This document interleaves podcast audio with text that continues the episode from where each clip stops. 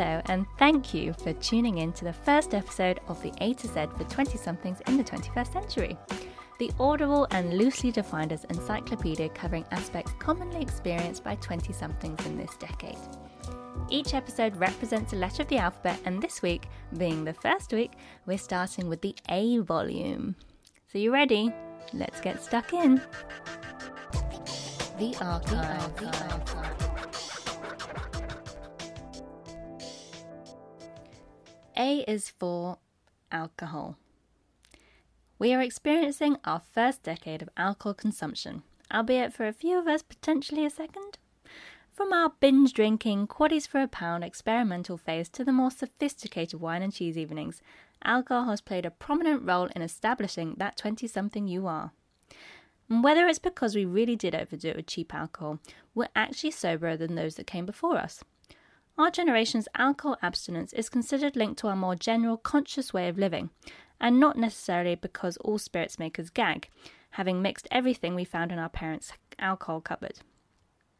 I, for one, won't forget always being that teenager that had an ouzo flavoured Long Island iced teas cocktail that was the biggest hit on the green. This more conscious way of consuming alcohol has been coined as sober curious. Having said that, most 20 somethings haven't gone full teetotal and are generally just being more mindful and mostly not d- drinking daily, which I'd say is true. But I also put it down to the stuff being so damn expensive. Not to mention, most wine isn't vegan and it's also full of sugar. These are two things that we're all trying to cut down on anyway.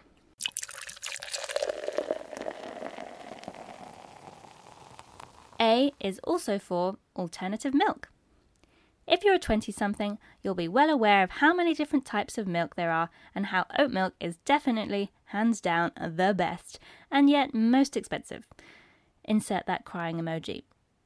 With our more conscious way of living, we've pushed the industries to stop the abomination of calf slaughtering and instead squeeze out that creamy, creamy goodness from the apparently juicy soybeans. I'm still so impressed that their milk is legitimately not green. In addition, we'll all agree that almond milk is probably the shittest, especially in tea. It's just like white water, but that kind of white water which was a glass that somebody left a paintbrush in to soak. A somewhat pathetic contender against the mighty oat milk. I once had the lucky experience of testing out all of Rude Health's alternative milks, and I can tell you're all crippling with jealousy that I got to do a taste test because we can remember wanting to test rice milk and crying because it tasted like sugary rice water but cost more than a bag of basmati. But back to Rude Health, whose milks we can say are shockingly expensive now that most of us have had to pay for our own groceries. All I can tell you is that tiger nut milk is almost as bad as almond milk, despite its exotic name.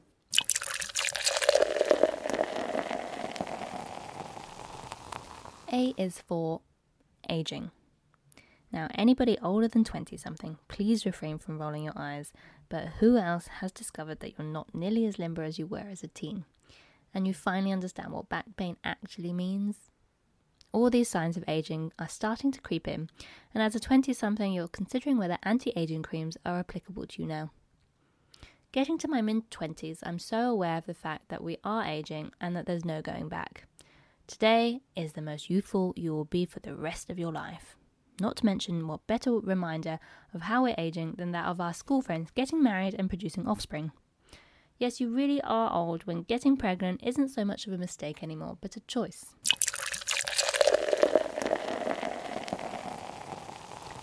A is also for avocados.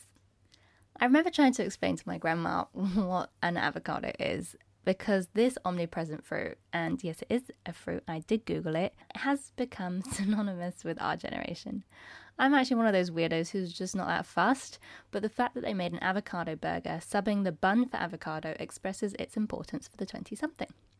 And whether you're raving mad ravenous for avocado or actually preaching how bad it is for the environment and technically not even vegan, yes, I know, the avocado has become a conversation starter for all 20 somethings. Let me just backtrack there and explain to you the non vegan friendliness of avocados. Avocado cultivation uses migratory beekeeping because naturally there just aren't enough bees to pollinate and help produce the vast quantities consumed today. Bees are being exploited, making the avocados just not a vegan friendly option. Unfortunately, almonds and many other crops also exploit bees in this manner. Avocado's popularity can be seen in the 21% increase of production between 2012 and 2016, totaling the global avocado imports to a whopping $4.8 billion in 2016. And whilst we're on the subject of fashionable fruit, we can't forget to give the fellow superfood acai berries a mention in this A entry. Another food 20 somethings have increased the demand and supply for. Albeit most of us probably can't pronounce it correctly, so opt for the other smoothie bowl option. Fun fact about acai berries is that they promote cell growth and can be found as an ingredient in many beauty products today.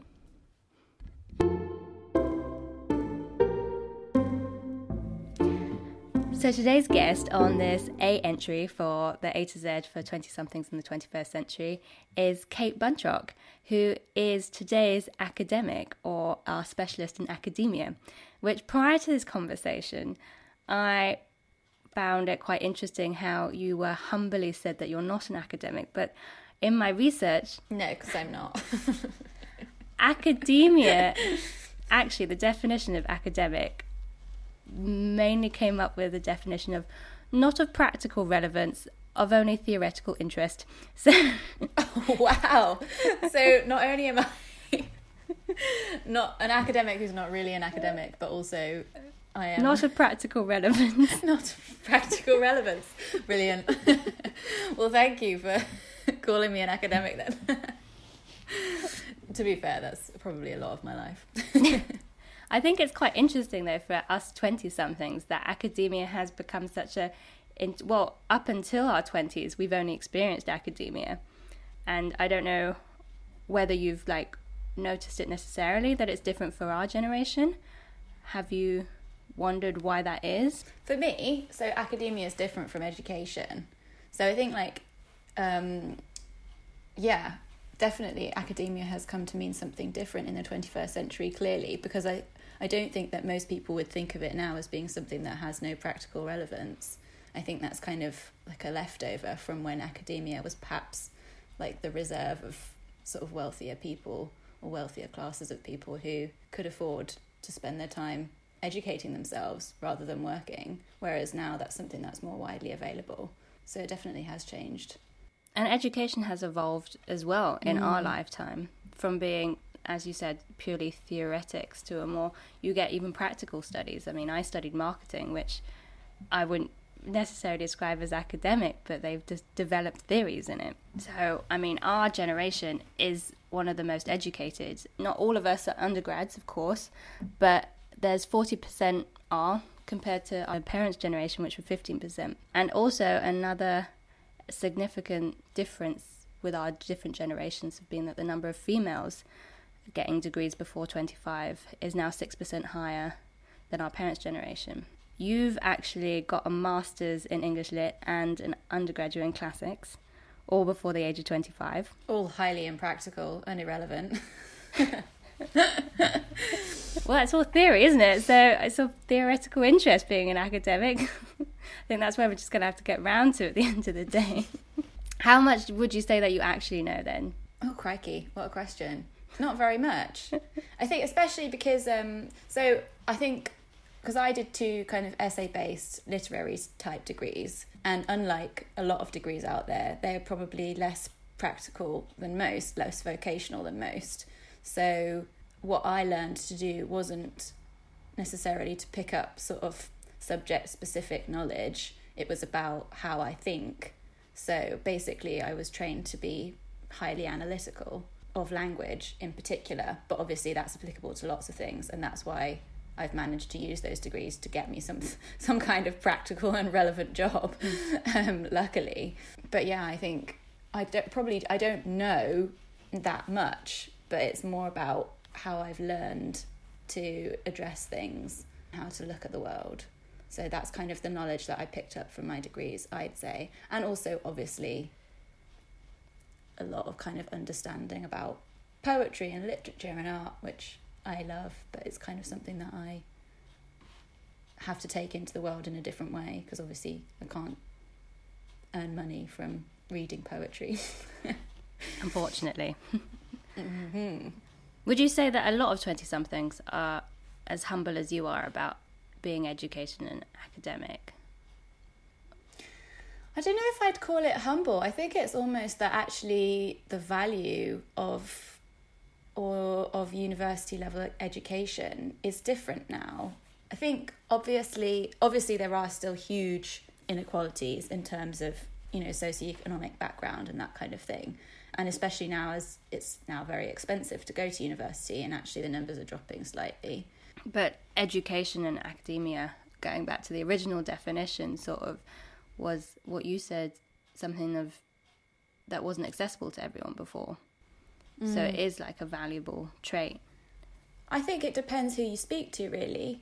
I think there are quite a few students who go to university now who kind of feel quite entitled to it and see it as a right and almost like a rite of passage type thing because it is available to so many more people. But for me, going to university, especially studying the degrees that I did, which, as we've kind of talked about, weren't necessarily particularly practical. I didn't become a lawyer or a doctor or an engineer. So I think it is a huge privilege to be able to spend a few years doing that. And that is why I'm really humble about it, or at least I try to be, because I know that I was incredibly lucky to be able to do that.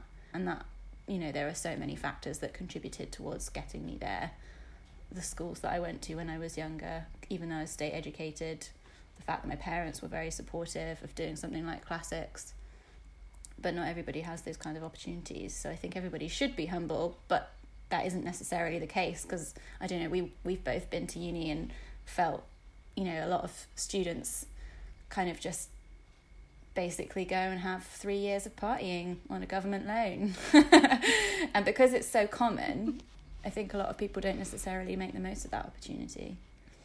I think it's interesting that you described it as a rite of passage for some people because with that huge increase of numbers of people getting a university education, it has you know, up to that bar of especially coming out of university as an undergrad trying to get a job.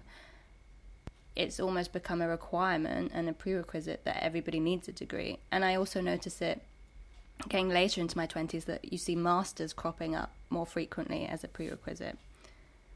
So, what do you think that impact has made on our lifetime in the 21st century?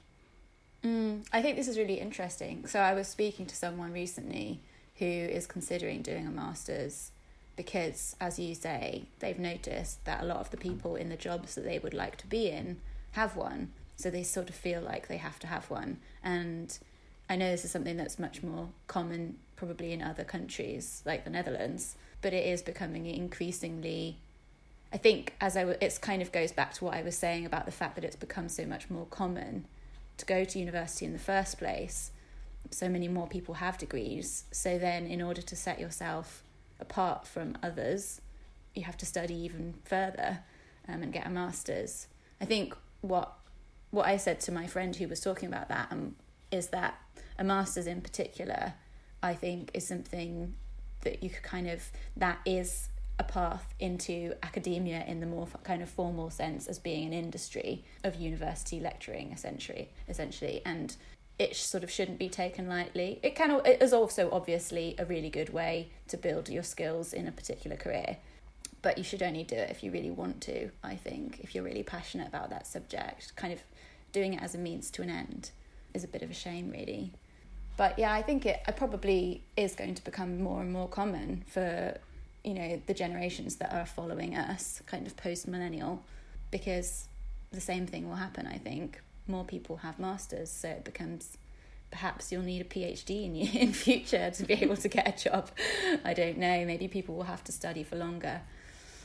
I mean i think that's why it's such an important topic for 20 somethings in the 21st century that academia if you're going on to do a master's that's almost all of your 20 somethings in education you know, we haven't even experienced careers necessarily. Yeah, I definitely felt that very strongly when I came out of my master's. I was very aware that a lot of my friends had been in jobs for two or three years by the time I graduated and got my first sort of proper job. And that has all kinds of consequences, really. I think people who've been out of university or didn't go to university can you know tend to be sort of further on in their lives by the time they get to the point where I am now, which is sort of 26 turning 27.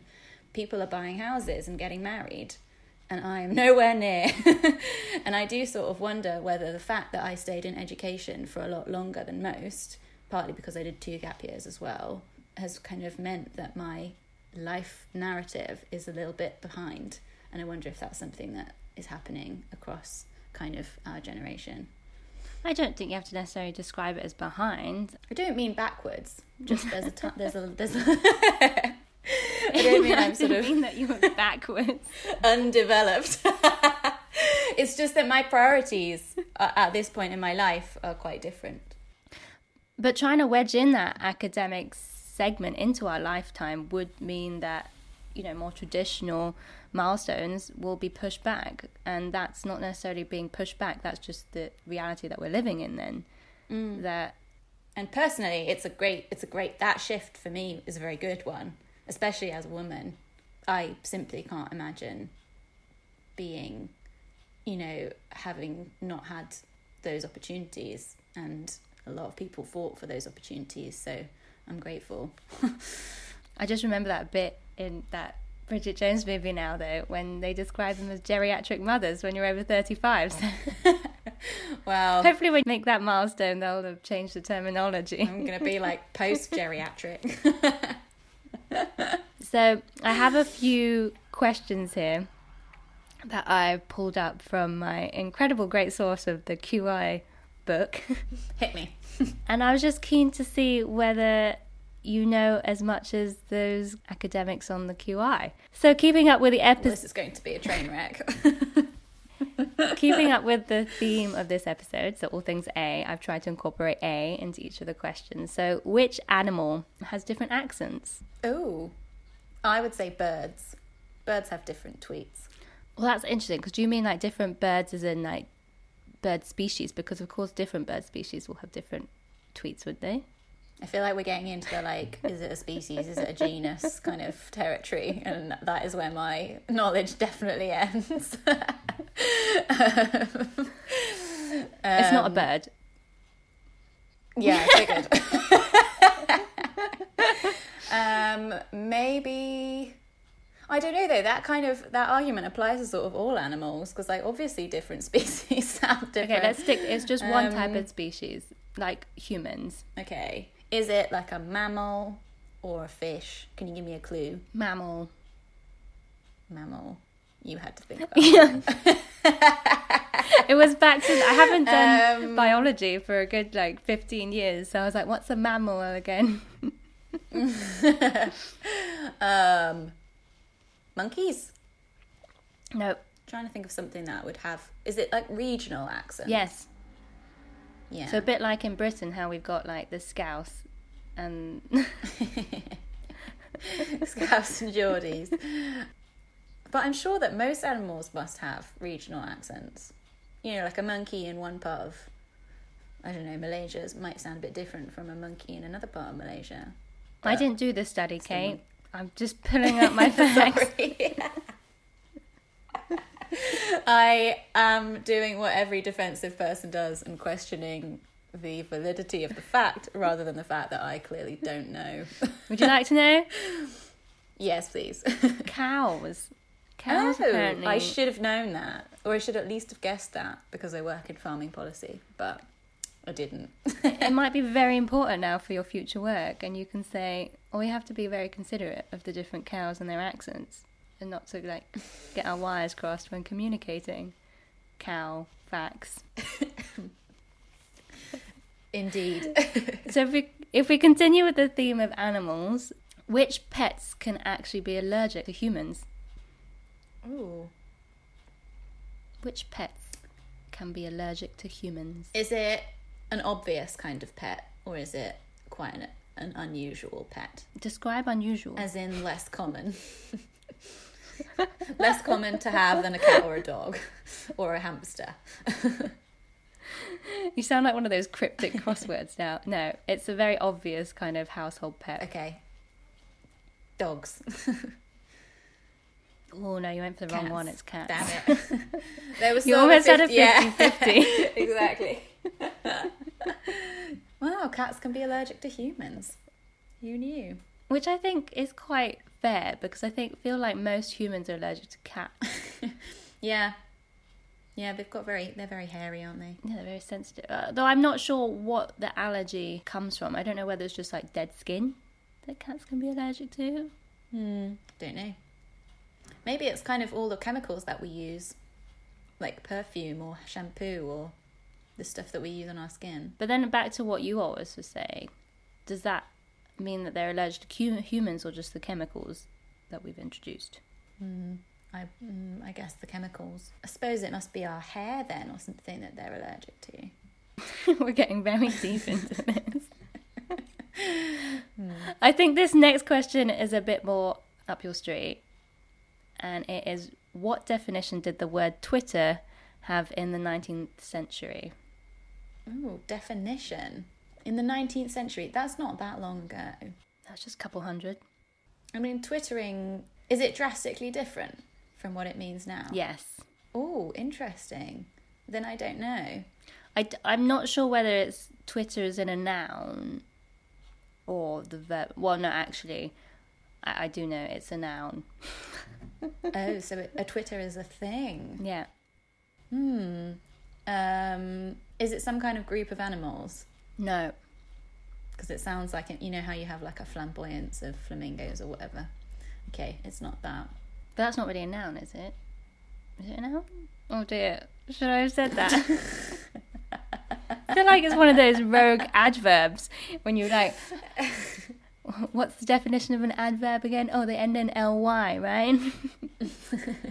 I don't know. Sorry, you're going to have to tell me. Apparently, a twitter was an abscess on a horse's foot. Ew. Poor horse.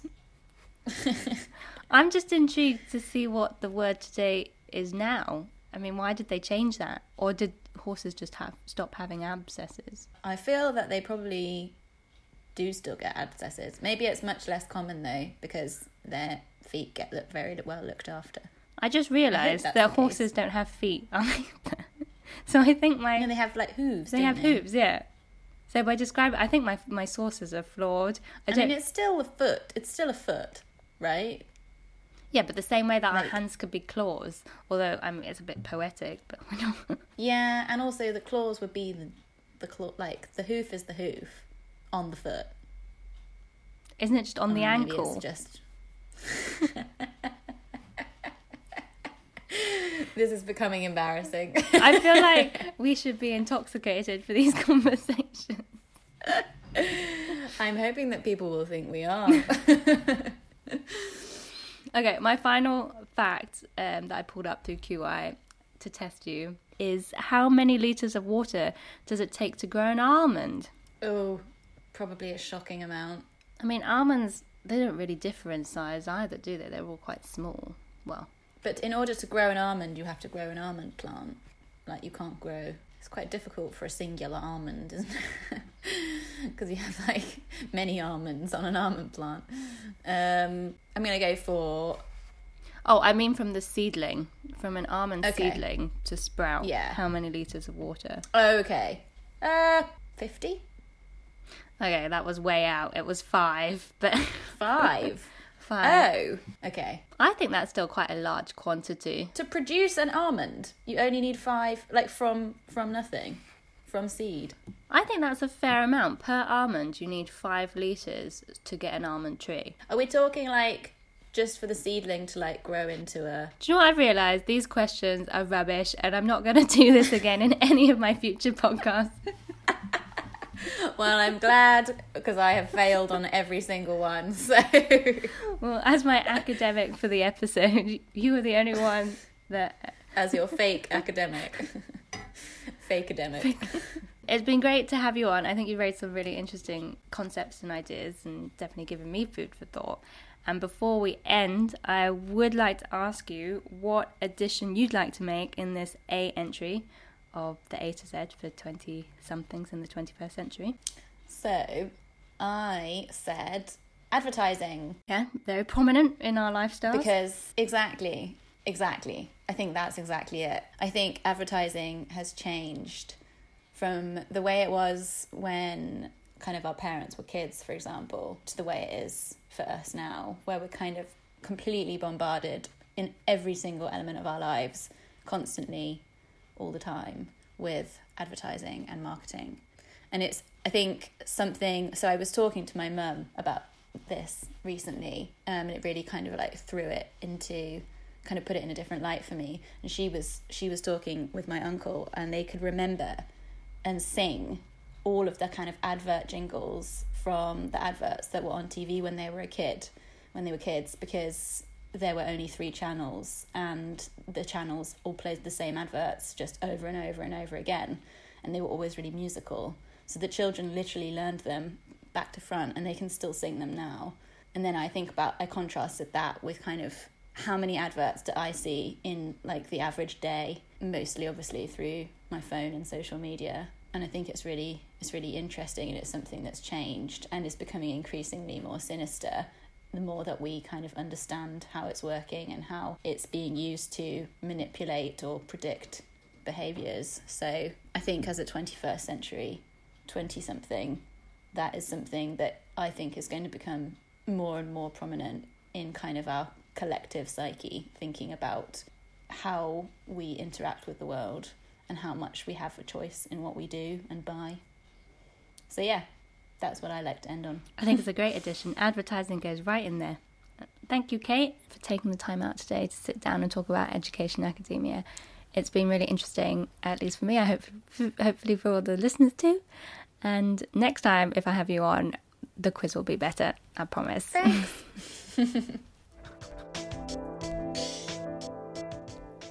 this week's more serious footnote is anxiety. Now, an alarming number of 20 somethings are being diagnosed daily with anxiety disorders. This number is higher than any previous generation during their 20s. With the diversity of anxiety and the unclear root of this illness, there is not necessarily one reason why anxiety has plagued our generation. There's the mounting social pressures fueled by social media, the intense job competition, the lifelong motto of being the success you are but only counting your failures, can all be triggers and causes of anxiety disorders. Anxiety disorders have not only crippled the minds of us 20 somethings, but they can also impact your sense of smell. That's right. A study found that anxiety can cause you to perceive neutral smells as bad smells. There is good news.